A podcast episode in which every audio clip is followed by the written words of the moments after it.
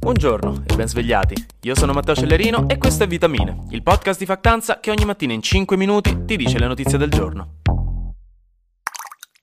C'è stato un episodio crossover ieri, una di quelle notizie in cui due mondi che di solito racconto separatamente si uniscono, si intrecciano, si baciano con la lingua in un trionfo di curiosità e un po' di emozione che non pensavo avere provato? A quanto pare, Ursula von der Leyen è una persona vera, esiste nella vita reale, non è solo un personaggio che esiste da qualche parte nel fantomatico mondo della Commissione europea e che compare nelle foto quando c'è bisogno di lei. E questo ora lo sappiamo perché proprio ieri è venuta a trovarci a fare un giro in Emilia Romagna con Giorgia Meloni nelle zone alluvionate, per vedere la situazione e fare una presenza diplomatica per cercare cementificare e dichiarare l'intenzione di sostegno dell'Unione Europea nei confronti delle zone colpite. Hanno fatto un giro in elicottero sopra le zone devastate, poi si sono fermati e hanno fatto qualche giretto invece per terra, hanno incontrato il governatore dell'Emilia Romagna Bonaccini e hanno parlato di aiuti e di soldi ovviamente, con von der Leyen che ha dimostrato di volerci aiutare, ha detto che ci sono diversi tipi di fondi e aiuti che possono essere attivati a livello europeo per aiutarci, sia il cosiddetto fondo di solidarietà, che sarà quello più sostanzioso e che arriverà entro tre mesi, tempo di calcolare i danni e fare richiesta, ma anche saranno possibili i fondi di coesione, il fondo di emergenza per l'agricoltura e magari anche il Next Generation EU che ha 6 miliardi per la prevenzione di inondazioni e terremoti.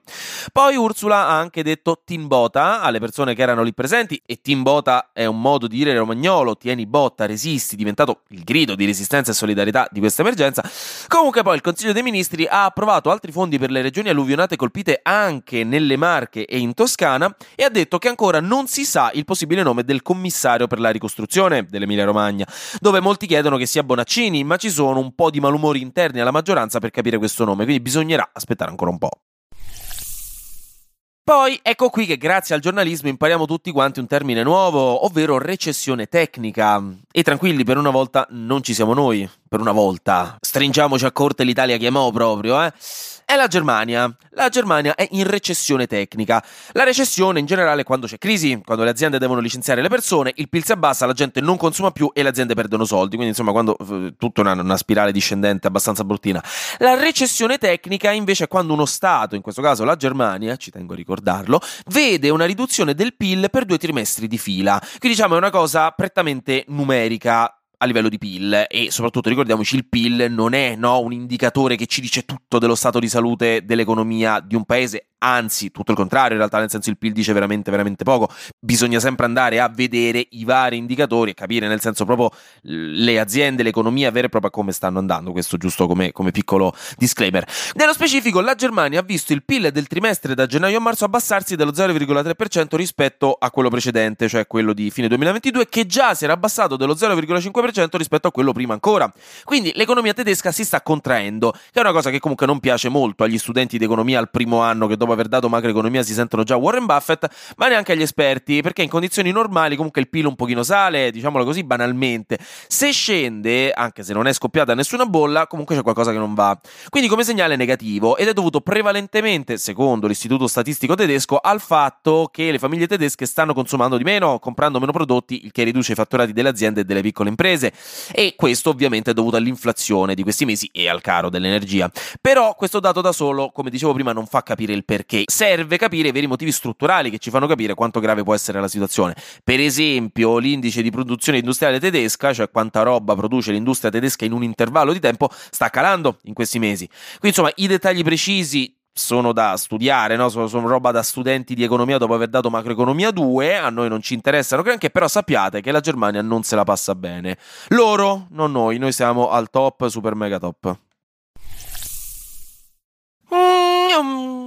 Flash News. Negli Stati Uniti Neuralink, che è la società di Elon Musk che vuole a tutti i costi trasformare il mondo in un film distopico di serie B, magari fornendo la scusa per la trama di un adattamento pessimo di qualche videogioco famoso stile film di Tekken, chi lo sa. Scherza a parte, Neuralink è quella società che vuole unire i cervelli degli esseri umani ai computer e ha ricevuto il via libera delle autorità americane per iniziare a testare i chip neurali da mettere nel cervello per connetterci ai computer sugli esseri umani, mentre prima le prove erano state fatte solamente sulle scimmie e sugli animali. E su chi usa l'aceto di mele sull'insalata al posto di quello balsamico, perché è chiaro che c'è qualcuno che controlla il vostro libero arbitro se fate una scelta del genere. Scherzo, ovviamente, non c'è nessun niente di sbagliato, solo per fare un po' di drama, però dai, l'aceto balsamico vince a mani basse su quello di mele, scusatemi, l'ho detto. Degli scienziati dell'MIT hanno scoperto un nuovo antibiotico utilizzando un'intelligenza artificiale che può essere utilizzato per uccidere un pericolosissimo batterio che si trova tipicamente in ospedale, la Cinetobacter baumannii, che la stessa OMS considera un rischio critico per la salute umana, quindi top. Infine, la famosa giornalista Lucia Annunziata ha dato le dimissioni dalla RAI dichiarando di non condividere nulla dell'operato dell'attuale governo, né sui contenuti né sui metodi, specialmente nel contesto della RAI.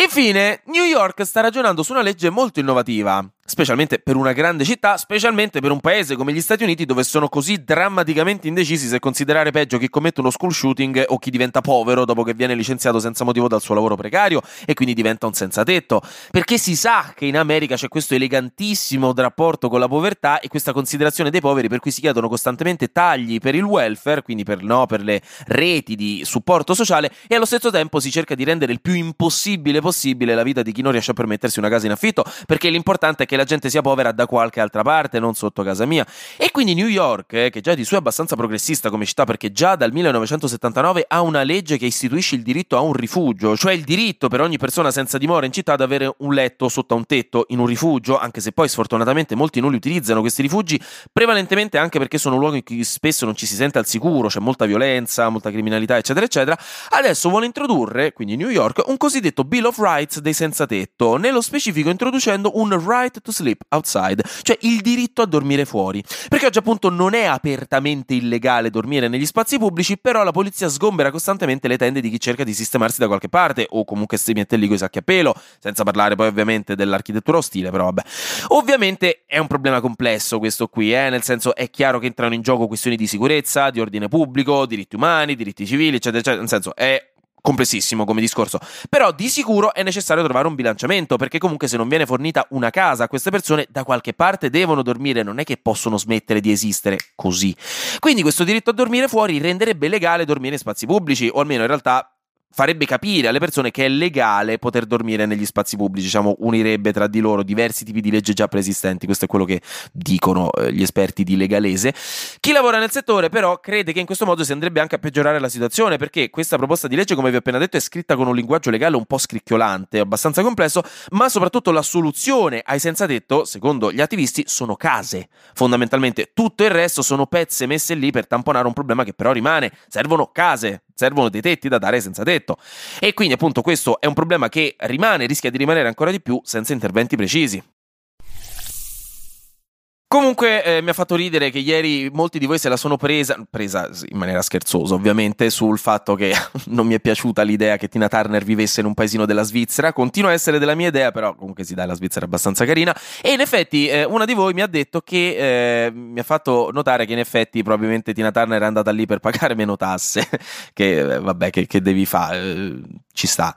eh, cioè non ci sta, però ci sta, insomma si capisce. E mh, mm, l'altra cosa molto figa, molto notizia è che abbiamo fatto uscire un nuovo podcast, un nuovo podcast storico, magari l'avrete visto su Instagram, abbiamo fatto uscire un reel ieri e anche un TikTok eh, e questo podcast si chiama Rewind ed è un podcast storico, diciamo, su tutta quella storia che non ci hanno mai spiegato a scuola fondamentalmente, perché no, arrivi alla seconda guerra mondiale e poi ogni volta il programma è sempre troppo lungo, uh, dobbiamo prepararci per la maturità e al quinto anno si finisce là, quindi ripeti mille volte sempre le stesse cose, le guerre puniche, i greci, la Mesopotamia, uh, tutte queste cose, e poi alla, alla, fine no, nessuno ti ha mai insegnato chi erano le Brigate Rosse, cosa ha fatto Aldo Moro, perché il ventennio berlusconiano è stato così importante per la storia italiana, no, gli anni di piombo, tutte queste cose importantissime per capire la storia di oggi, ma che se nessuno te le spiega, mo, con tutto il bene, non è che vai sulla pagina di Wikipedia a leggere, sottolineare, studiare e interrogarti da solo. Quindi insomma, abbiamo fatto un podcast noi apposta per quello, che si chiama Rewind, lo trovate su Spotify,